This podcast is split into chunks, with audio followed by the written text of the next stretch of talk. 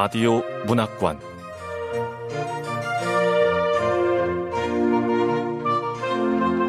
한국 단편 문학 특선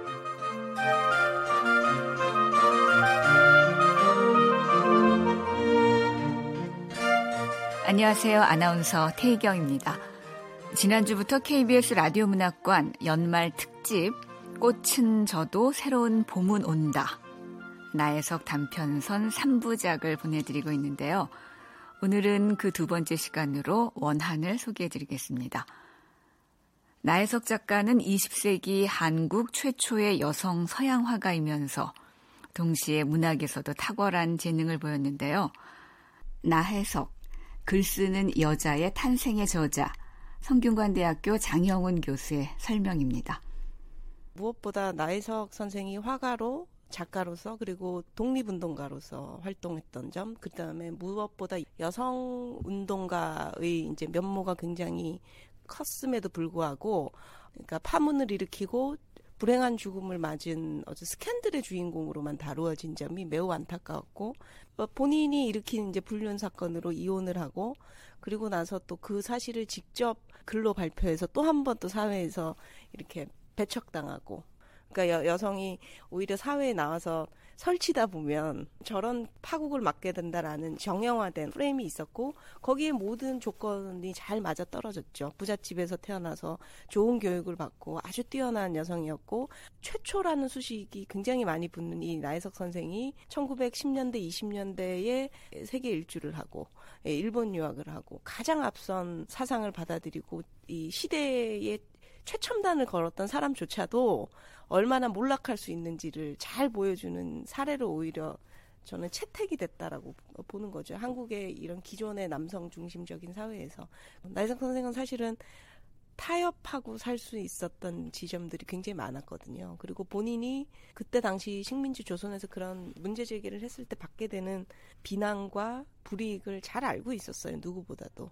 그런데도 불구하고 나답게 사는 것이 무엇인가를 고민했을 때 내가 하고 싶은 말을 내가 직접 하지 않으면 안 되는 이야기를 했다는 그 용기가 우리한테 많은 좀 지혜를 주는 것이 아닌가 그렇게 생각을 합니다. 여성이 여성의 삶을 직접 글로 남긴 것은 나이석 선생이 처음이고요. 그리고 그 시대상을 그대로 자신의 삶과 연결시켜서 어, 전달했다는 데 매우 큰 의미가 있다고 보고 있습니다. 성균관대학교 장영훈 교수의 설명이었습니다. 오늘 소개하는 원한은 1926년 4월 조선 문단에 수록된 작품입니다. 이 작품 원화는 발표 당시 작가 이름을 나의석의 호, 정월을 따서 나정월로 발표했습니다. KBS 라디오 문학관 연말 특집 꽃은 져도 새로운 봄은 온다. 나혜석 단편선 3부작 제2부 원한 함께 만나보겠습니다.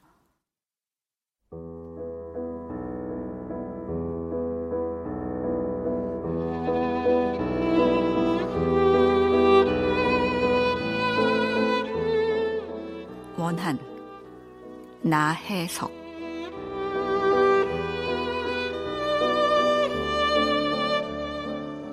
이 씨는 그 몸 붙여 있는 집 윗방 냉골에서 옷 입은 채로 이불 한끝 덮고 고나게 잠이 들었다. 아픈 다리를 쭉 뻗고 두 팔을 높이 들어 기지개를 힘껏 하며 돌이켜 들어 눕는다.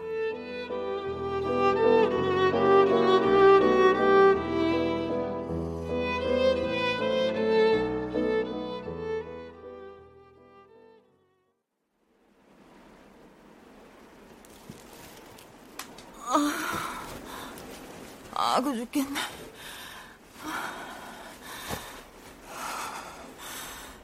누굴 원망해.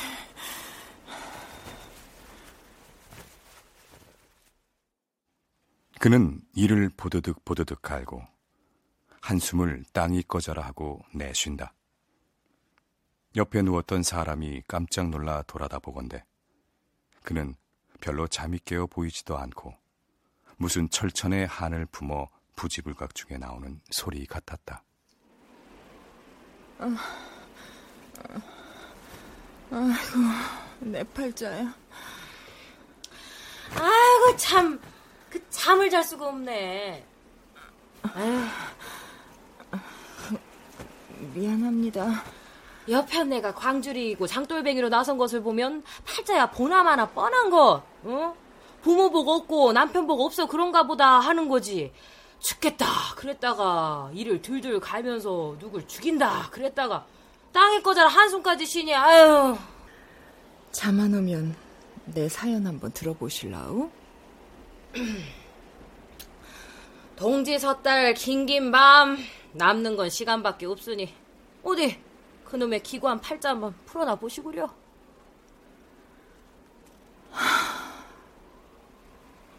어디서부터 얘기를 해야 하나.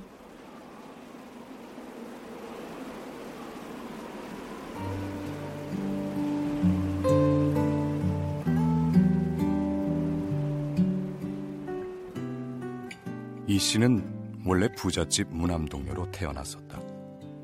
하인과 유모의 손끝에서 추우면 덥게, 더울 때면 서늘하게, 깨끗하고 고운 옷과 맛있고 정한 음식으로 쥐면 꺼질까 불면 날까 하게 애지중지 길러놨었다. 겸하여 인물이 어여쁘고 태도가 아담스러워 부모의 사랑은 물론이요 지나가는 사람이라도 귀해하지 않는 이가 없었다. 그러나 열 살이 넘어서니 새삼스럽게 이것이 아들이었으면 하는 섭섭한 생각이 나날이 더하여 가고 차차 남의 집으로 보낼 걱정도 생겨났다.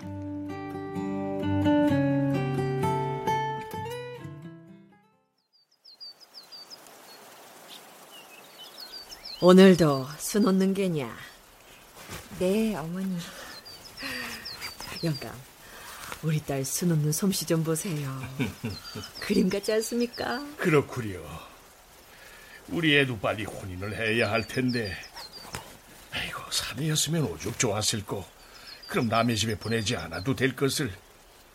대감마님, 김승지 대감께서 오셨습니다. 사랑으로 왜실까요? 어, 그래라. 저 부인. 네, 술상을 준비하겠습니다.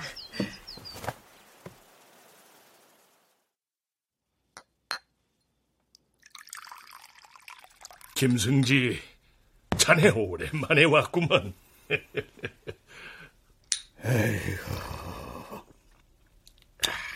그 아들놈 하나 있는 게 하라는 글 공부는 안 하고 온 동네를 쏘다니니 그 아들 훈육 좀 하느라고 내가 좀 바깥 출입을 못했네. 아, 나이가 벌써 열한 살일세, 열한 살. 아, 장가 가고도 남을 나이에 그, 그러고 있으니 그 내 속이 한 살? 아니, 김승지 자네 아들이 벌써 그렇게 됐나? 이반. 그 자네 여식이 몇 살이라고 그랬지? 올해 열다섯일세. 안 그래도 혼인을 시켜야 해서 마땅한 혼처를 찾아볼. 아니, 가만. 아, 우리가 이럴 게 아니라. 그래. 지금 자네도 나하고 같은 생각을 하는 게지? 우리의 친교를 후손까지 전하려면 피차에 사돈을 삼는 것이 좋겠다. 생각은 하고 있었네. 자네 됨되면 내가 잘 아는 더. 사돈, 그럼 저내 술을 한잔 받게. 아이고 아니요 아니, 아니지요 사돈. 내가 딸 가진 죄인이니 사돈이 내 잔 받고 우리의 잘 부탁합니다. 그렇게 11살 먹은 김낭철수와 15살 먹은 이 소조 사이에 백년 언약을 맺게 되었다.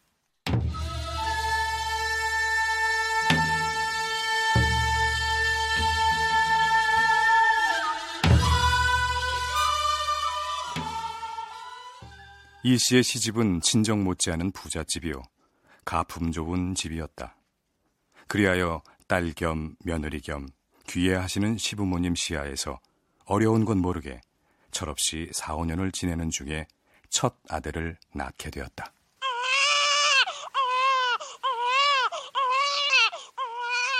외아들에게서 나온 첫 손자라는 경사로움은 시집 친정에 친척되는 사람으로 기뻐 아니하는 사람이 없었다.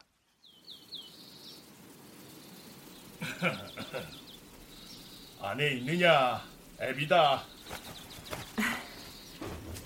네, 아버지. 들어오세요.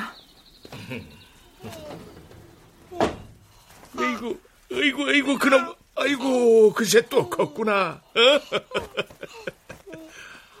아니, 근데, 김서방은 아, 그게 아직도 밖으로만 도는 게냐? 애아범이? 에이고.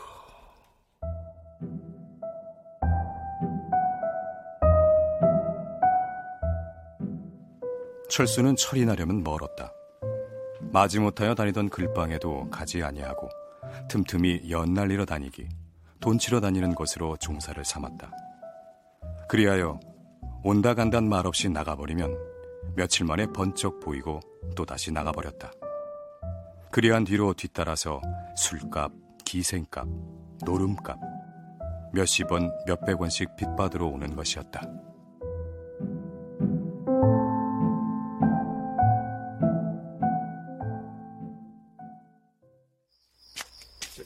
대감마님, 누가 찾아왔는데시오? 응? 아니 누가 이다 저녁에 저, 그게 서방님이 날린 노름값 때문에. 미, 미, 매야? 아, 이놈이 또 노름을 했다더냐? 예. 산자식이 남봉도 부려야 힘이 터지지. 박사바. 예, 대감마님. 갚아주도록 해라. 예. 그러나 가산이 점점 기울어져 이제는 추수도 겨우 1년 계량이 들락말락하고 집안 살림이 군색해지니 점점 짜증이 나기 시작하였다. 김승진은 이따금 아들을 불러다 놓고 타일러도 보고 그러다가 회초리나 몽둥이로 닥친 대로 두드렸다. 철수는 아프기도 하려니와 자기의 잘못한 것을 피하기 위한 핑계로 엄살을 해가며 엉엉 울었다. 몸이, 예? 기생집에 노름지가 이놈 거의 다물지 못할 이놈 아, 아픕니다, 아버지, 어머니. 지 아픈 줄 아는 놈이 왜 가소를 나 몰라라 하는 게야, 어? 사내는 밖으로 돌 수도 있다. 기생질도 할 수 있고. 그거를 아예 하지 말라는 말이 아니야. 헌데, 가장이 됐으면 식솔도 돌아봐야 그게 진짜 사내 이거늘, 이놈. 그래서 제가 장가 빨리 안 간다고 한 건데. 어, 야, 이놈아! 이게 부모 앞에서 이거 소리야! 이놈아! 이놈아! 이건 아파요, 아버지!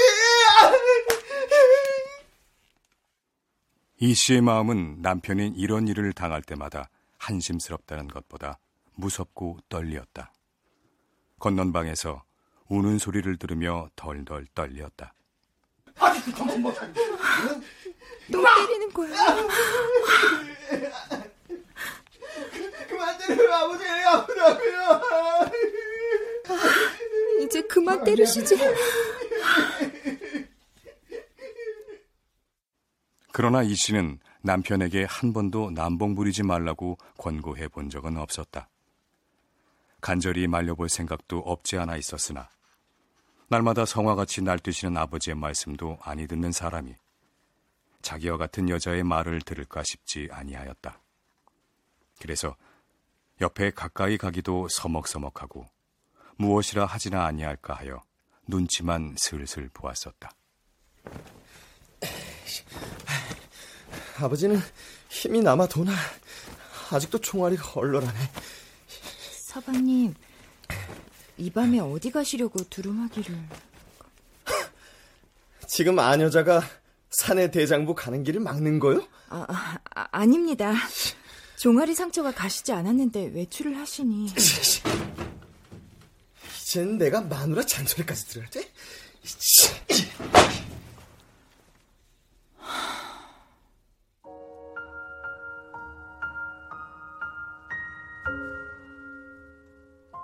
남편의 주색 방탕은 나날이 더하여 갈 뿐이요. 회심할 아무 여망이 보이지 아니하였다. 이 씨가 시집을 올 때 예물 받은 폐물 등석도 어느 틈에 꺼내다가 잡혀먹어 없앴다. 쌍싸게 놓였던 화류 의거리, 화류장, 비당 금침은 모조리 두 번 집행에 다 뺏겨버리고 방구석에 오직 책 상자 두어 개가 놓여 있을 뿐이었다.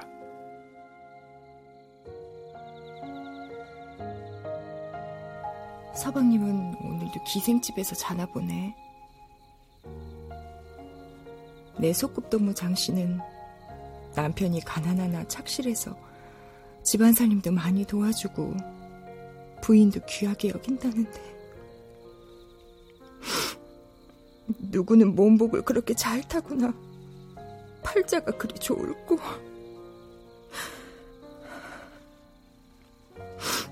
음, 그래. 우리 서방님은 아직 어려서 그래. 서른만 넘으면 서른만 넘으면? 이 씨는 오직 남편의 나이가 속히 서른을 훨씬 넘어오기를 바랐다. 설마 나이가 차면 나지 아니하려 하는 것이 이 씨 부인 스스로 위로를 받는 희망거리였다.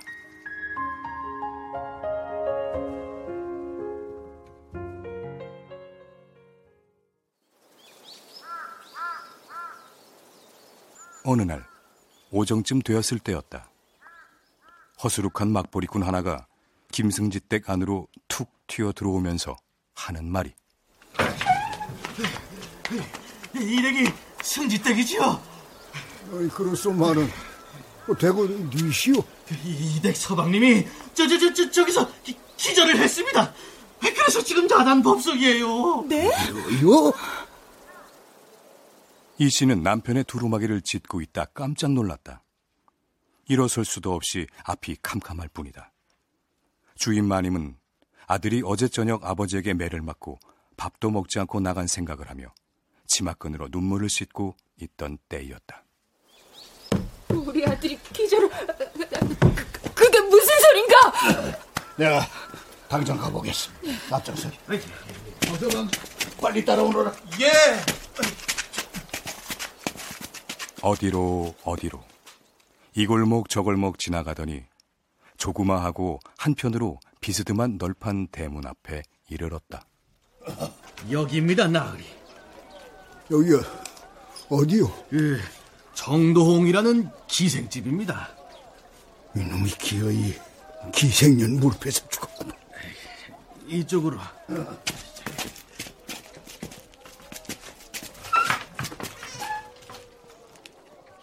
철수는 어두컴컴한 방구석에 다 바래진 자주 오복수 보료 위에 두 다리를 쭉 뻗고 인사불성으로 드러 누워 있었다. 김승진은 서 있는 채로 아들을 내려다보며 아무 말이 없었다. 내 이럴 줄 알았어. 저 녀석이 기어이 이럴 줄 알았어. 박서방. 예. 서방님 어버서 매셔라. 예, 대감마님. 집에 갈 때는 반드시 뒷골목으로 와봐라. 예.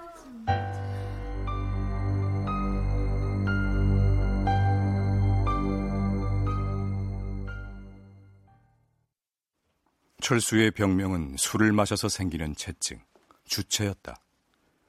본래 동이술을 먹는 데다가 어젯밤에 꼭 있어야만 할 돈 20원도 못 얻고 매만 죽도록 맞는 것이 골이 나서 그 길로 도홍이 집으로 뛰어가 외상술을 들여다가 한참 먹던 중이었다.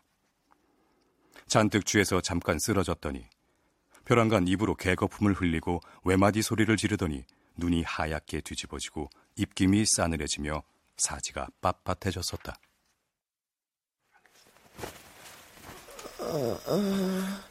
서, 서, 서방님, 서방님. 박서방, 당장 가서 의원을 불러오도록 해라. 예, 예, 대감마님.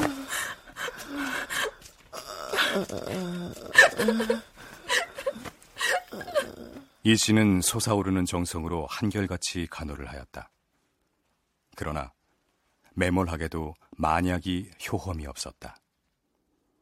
긴 병은 3년간을 끌어 급기 19세 되던 동짓달에 꽃다운 청춘을 버리고 황천객이 되고 말았었다.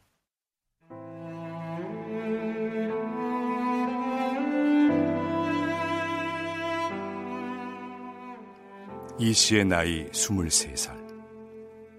한참 피어 있는 꽃이었다. 너풀너풀 피어있는 모란꽃 위에 때 아닌 서리가 내렸다. 이 씨는 아직도 서러운 것이 무엇인지를 몰랐다. 다만 병든 남편이 방에 누워 있는 듯 싶고 어느 때면 자기 방에 들어가기가 선뜩선뜩하였다. 그리고 남들이 모두 소복한 자기 몸을 치어다보는 듯 싶어 부끄러웠다. 또 자기를 보는 사람마다 불쌍하다 아깝다 하나 웬 영문인지도 몰랐다. 오직 머리를 어디다가 몹시 부딪히고 난 끝 같았다.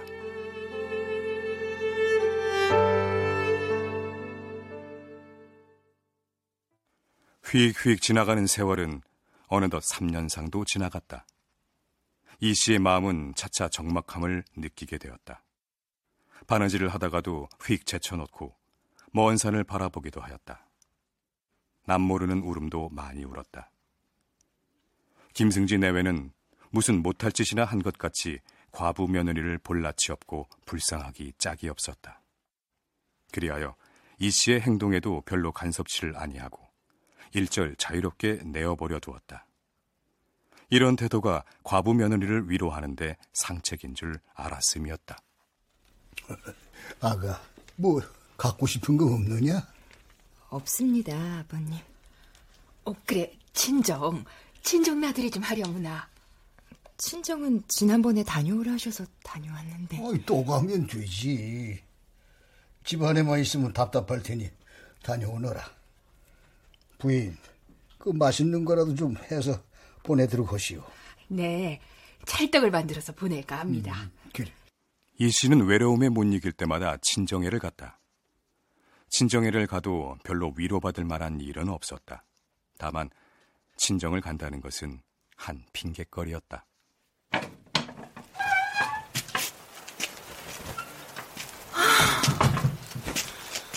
시원하다. 대문을 나서면 시원한 바람 쏘이는 것만 해도 살듯 싶었다.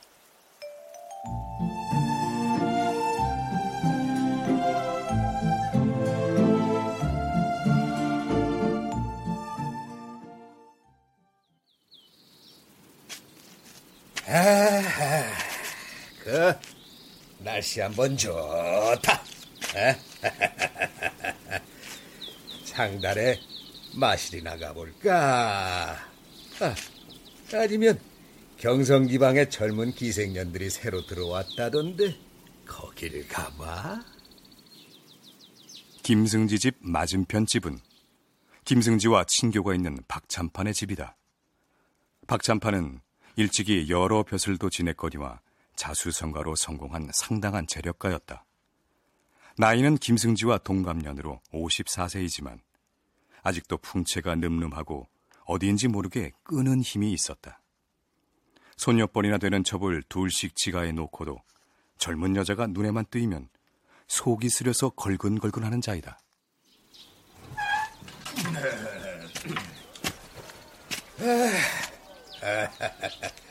오늘은 둘째 집에 가서 한바탕 몸을 풀어볼까? 어느 날 박찬판이 둘째 첩의 집을 가느라고 문을 나섰을 때 맞은편 김승지 집에서 어느 소복한 젊은 부인이 나오는 것을 보았다. 그 이쁘지도 밉지도 않은 숭글숭글하고 빛깔 흰 얼굴과 아름다운 태도가 눈에 뜨이자 눈앞이 황홀해졌다. 응? 어, 저 소복한 부인이 누구지? 손님인가? 아니면 과부 며느리? 이 씨의 뒤로 슬금슬금 갈 때 가슴에서는 맞방망이질을 하고 불같은 욕심이 턱 밑까지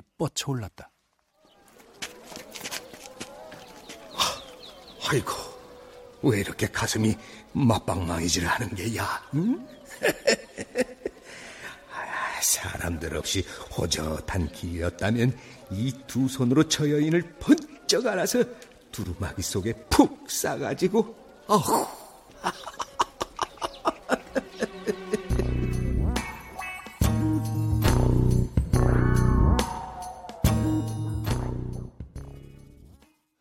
그 후 어느 날 박찬파는 자기 마누라가 우연한 말 끝에 김승지 집 과부 며느리는 아무리 보아도 소년 과부 될 흠점이 없을 만치 인물과 태도를 구비했다는 말을 들었을 때 속으로 기뻐하고 안심을 얻었다.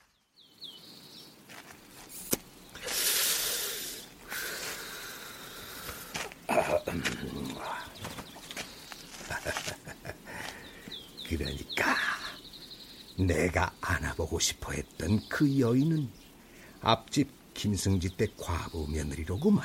응? 혹시 모르니 확인도 할 겸 얼굴도 볼 겸. 응?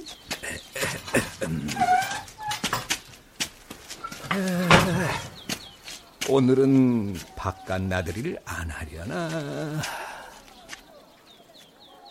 그래도 미심하여 그는 때없이 담뱃대를 물고 바깥 마당에서 서성거리면서 앞집 문을 주의하여 보고 있었다. 그러던 중 어느 날 과연 소복한 젊은 여자가 그 집 대문으로 나왔다.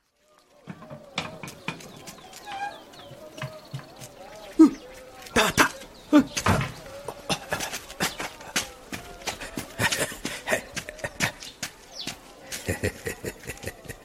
좋아. 이젠 됐어. 그리고 유심히 이 씨를 아래 위로 휘 내려다 보았다. 이렇게 지켜보기를 2, 3차 하였다.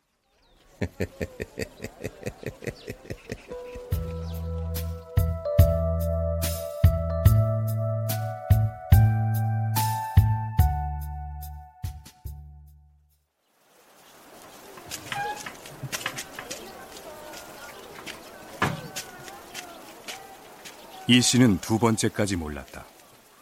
세 번째는 하도 수상해서 한 번 무심히 치어다 보았다.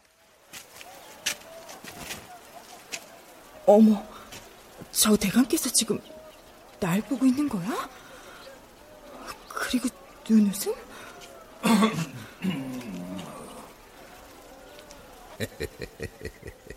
날 봤구나. 봤어? 일단 눈웃음부터 쳐주고.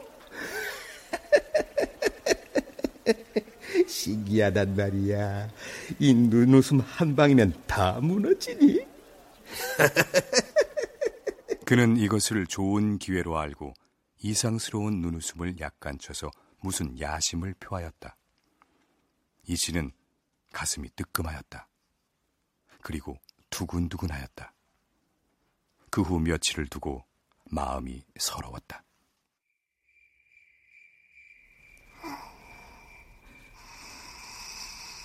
얘야, 사람들이 이 어미를 임자 없는 물건같이 다 없으이 여기니 어쩌면 좋노. 어머, 내가 지금 누구 생각하는 거야? 이 어미가 아무래도 실성을 했나 보다. 과부 신세.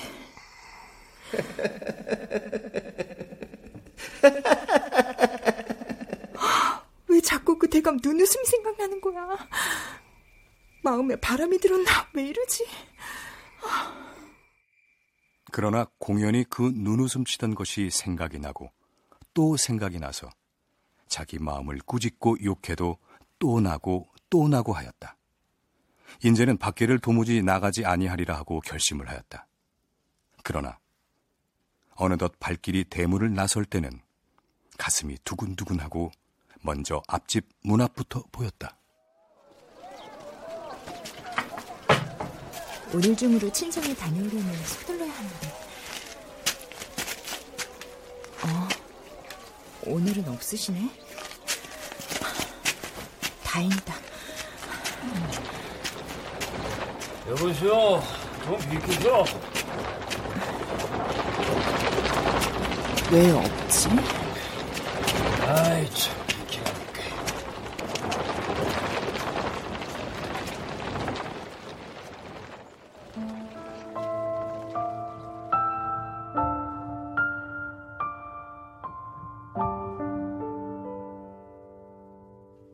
뒤에서 짐실은 구루마꾼이 길을 비키라 할 때까지 이 씨는 속이 텅 빈 산송장의 걸음을 정처 없이 걸었다.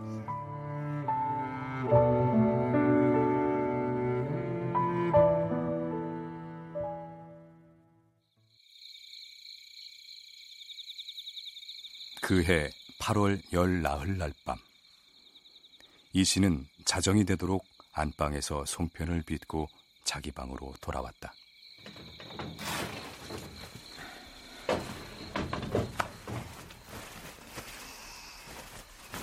우리 애기 잘 자네.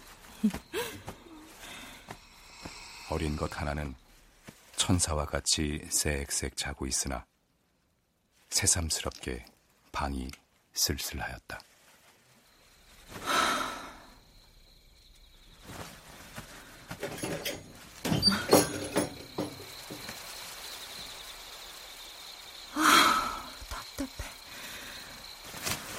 고름을 좀 푸니 시원하다.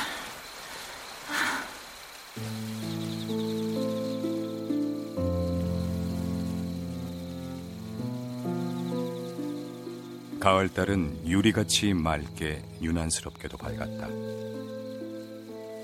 서늘한 바람이 이따금 지나갈 때마다 나뭇잎 날리는 소리가 만물이 잠들어 고요한 밤을 헤치고 들어왔다.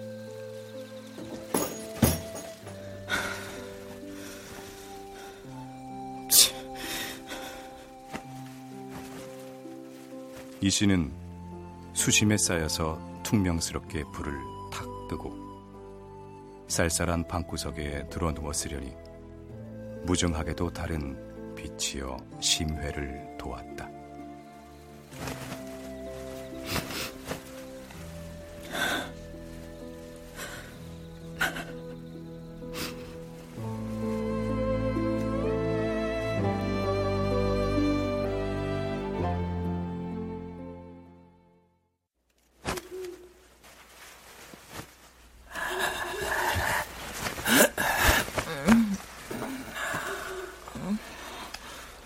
씨는 꿈인지 생시인지 모르게 누가 자기 몸이 부서져라 하고 꼭 끼어 앉는 것을 희미하게 알았다. 누, 누가 내 가슴 만져? 아. 누, 누구시오? 그 앞에 어느 남자가 천연스럽게 앉아 있는 것이 달빛에 완연히 보였다. 이 씨는 부지불각 중에 외마디를 쳤다. 그러나 그 목소리는 안방에 들릴 만치 크지가 못하였고 마치 사내에게 조심하라고 하는 것 같은 작은 소리였다. 누, 누구요? 당장 여기서 나가지 않으면 소리 지를 겁니다. 그대는 소리치지 못할걸. 소복 입은 과부가 남정네를 집안으로 끌어들인 누명은 뒤집어 써야 할걸. 언제 제가 남정네를 끌어들였다고? 에이, 과부하고 외간 남자가 단 둘이 어른들이 가만히 있을까? 응? 그러지 말고 길에서 나 봤지 않소? 응? 나길 건너 사는 박찬판이요. 응? 떨기는 왜 그렇게 떨고 있으시오? 나으리, 아니 팔은 놓으시고. 아이, 지난번 그대를 본 후 상사병이 났소이다. 오늘 밤 그대를 안지 못하면 죽을 듯하여 월탐했으니 나 좀 살려주시오. 어? 나를 살려주지 않으면 그대도 무사하지 못할 거요. 아, 좋다.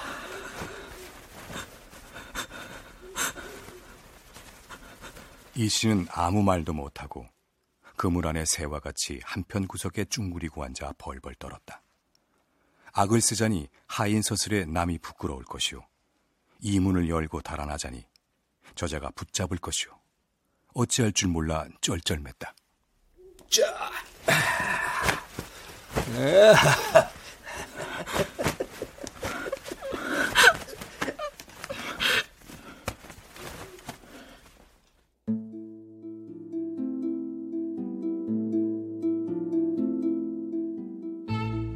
그러나 그 자는 이미 사생을 불구하고 결심한 일이요. 금수와 같은 욕심이 더 바라지 못할 만치 달하였다. 요리조리 피하는 조그마한 여자 하나를 제 손에 넣어 제 마음대로 하기에는 너무 익숙하였고 너무나 쉬운 일이었다.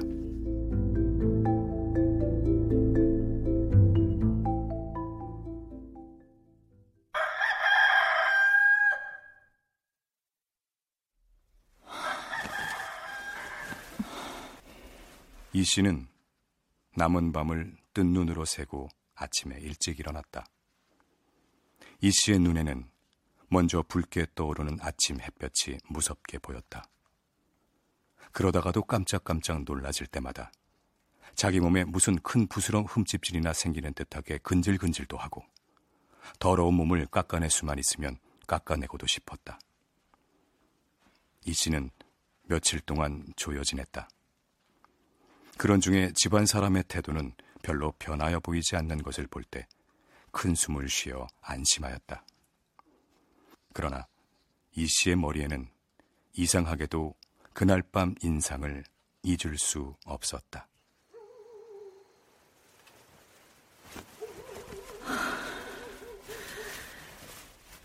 그 나으리의 손 따뜻했어. 그 눈은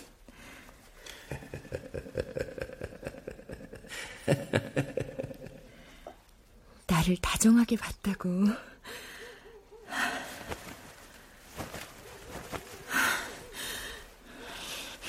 할아버지 같은 사람하고 미쳤어. 미친 개야.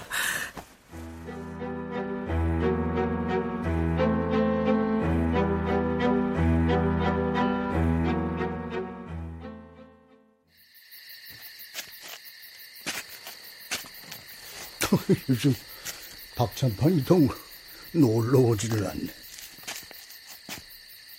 어느 날 저녁에 김승진은 저녁상을 물리고 바둑을 들어 박찬판 집으로 갔다.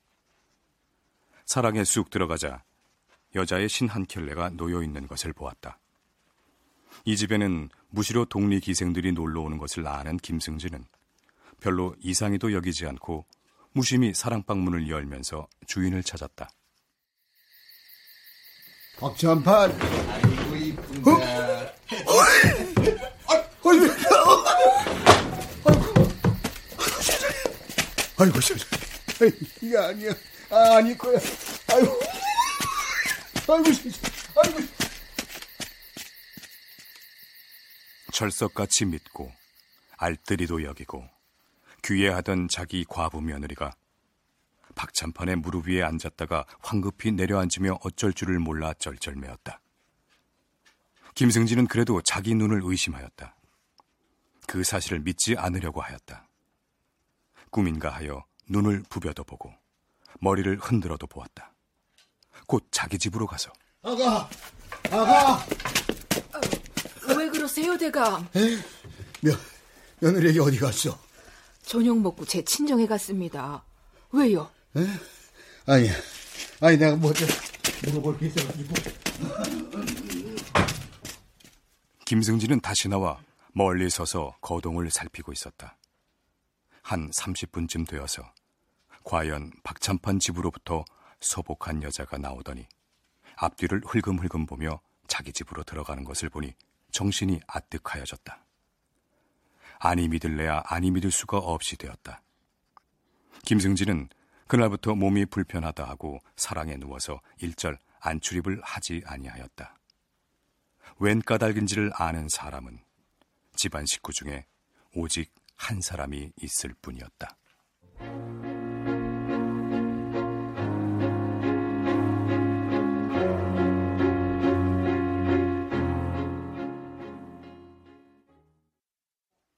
이 씨는 그날 밤에 과연 친정에 가려고 나섰던 길이었다.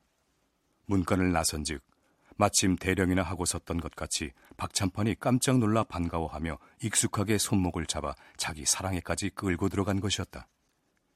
박찬판이 한껏 미쳐서 사람 오는 소리도 듣지 못할 만치 날뛸 때 의외의 김승지 눈앞에서 비밀이 탄로난 것이었다.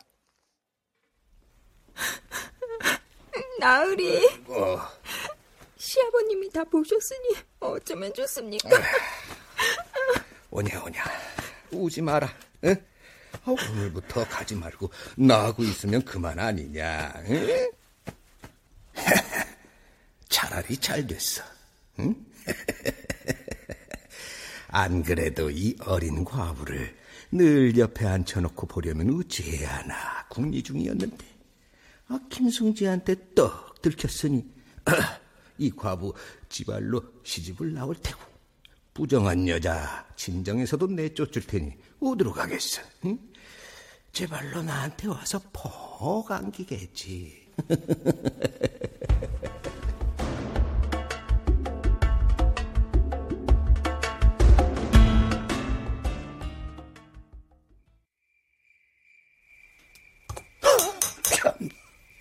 어이구. 어.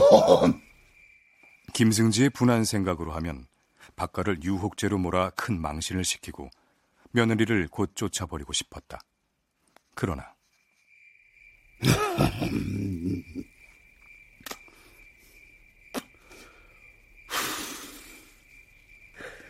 그렇게 되면 이 양반 체면도 말이 아니고 다들 손가락질하겠지. 어이고. 오직 이 비밀만은 세 사람만 알고 쥐도 모를 줄 알았으며 세 사람 중에 한 사람도 입 밖에 낸 일이 없었다. 그러나 이상하다. 어느덧 한 입 건너 두 입 건너 김승지 마누라가 알았고 박찬판 마누라가 알았으며 두 집 하인들이 알게 되고 온 동리에 이야깃거리가 되고 말았다. 이 씨는 이제 김승지 집에 더 있을 염치가 없게 되었다. 더구나 친정 부모는 귤과 외인이 여기가 어디라고 찾아와? 여자라면 자고로 일부 종사해야 하거늘 열려문은 못 세울 망정 외간 남자와 놀아나? 가문에 먹칠을 해도 분수가 있어야지. 제 아무리 잘못이 없다 하나 어쨌든 몸을 함부로 놀려 더럽혔으니 우리하고의 인연은 끊어진 줄 알거라. 어디서 죽든 말든 네 마음대로 하고 다시는 찾아오지 말거라. 이 씨는 넓은 세상에 발 디딜 곳이 없게 되었다. 자살도 복에 못 닿는 모양 같았다. 그도 저도 못하고 할 수 없이 아비 없이 기르던 자식을 떼치고 박찬판 집으로 머리를 숙인 채 들어가지 않을 수 없게 되었다.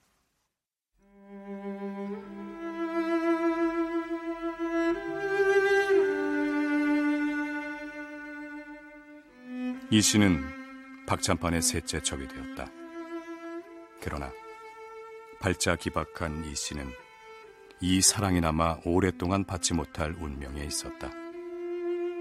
밤낮 사랑에만 파묻혀 있던 박찬판은 두 달이 못 되어 다시 바깥 출입이 심하여졌고 새로이 어린 여자를 첩으로 들이었다. 양머리한 여학생 같은 그녀를 보며 분하고 질투하기보다 앞길이 환하게 보이는 듯 가련했다.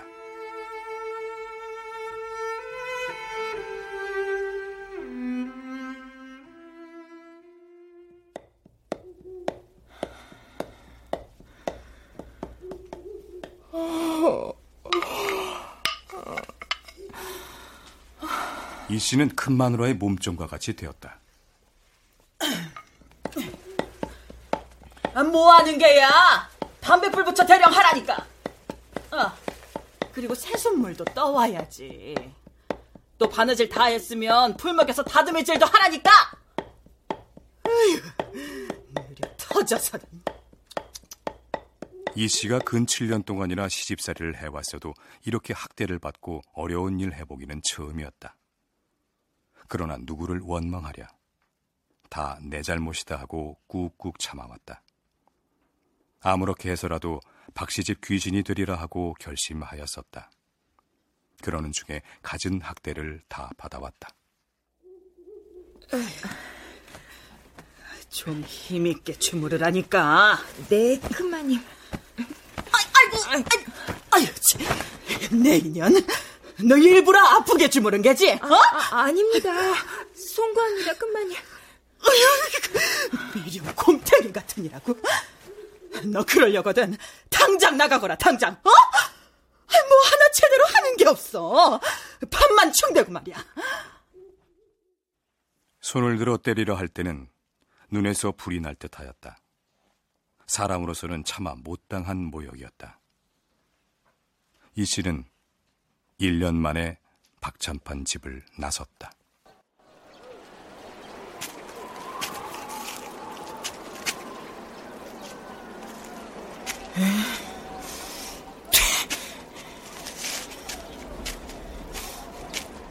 이 씨는 박찬판을 향해 욕을 하고 눈을 흘기고 주먹질을 하였다. 그래도 아무 시원한 것이 없었다. 저 지옥군은 면하였으나 장차 어디로 향할까 할 때 형용치 못할 서름이 끌어올라와 금치 못할 눈물이 온유월 소낙비 쏟아지듯 하였다.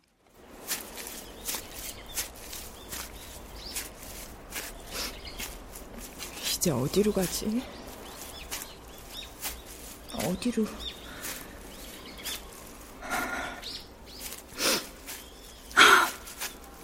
아이고, 내 팔자야.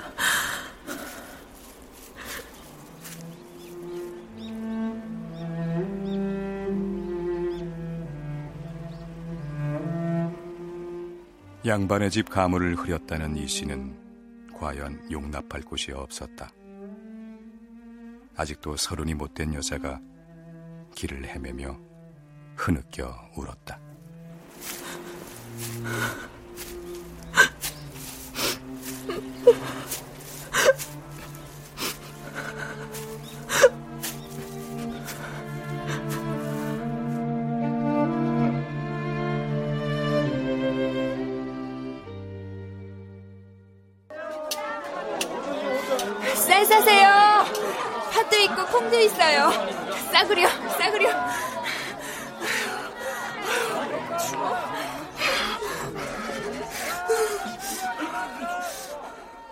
씨는 50원을 얻어 그것을 미천 삼아 장사를 시작하였다.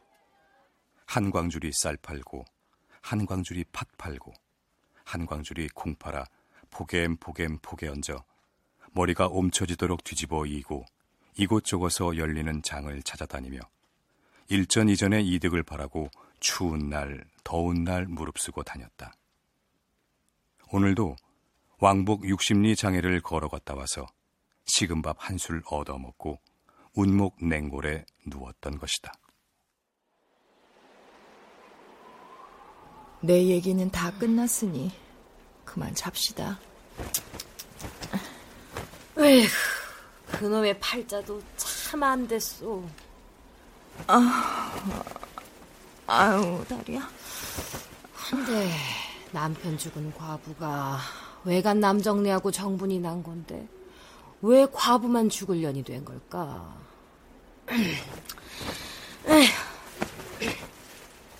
첩을 수도 없이 거느린 그 남정네는 어찌 됐소? 박찬판이라네. 그놈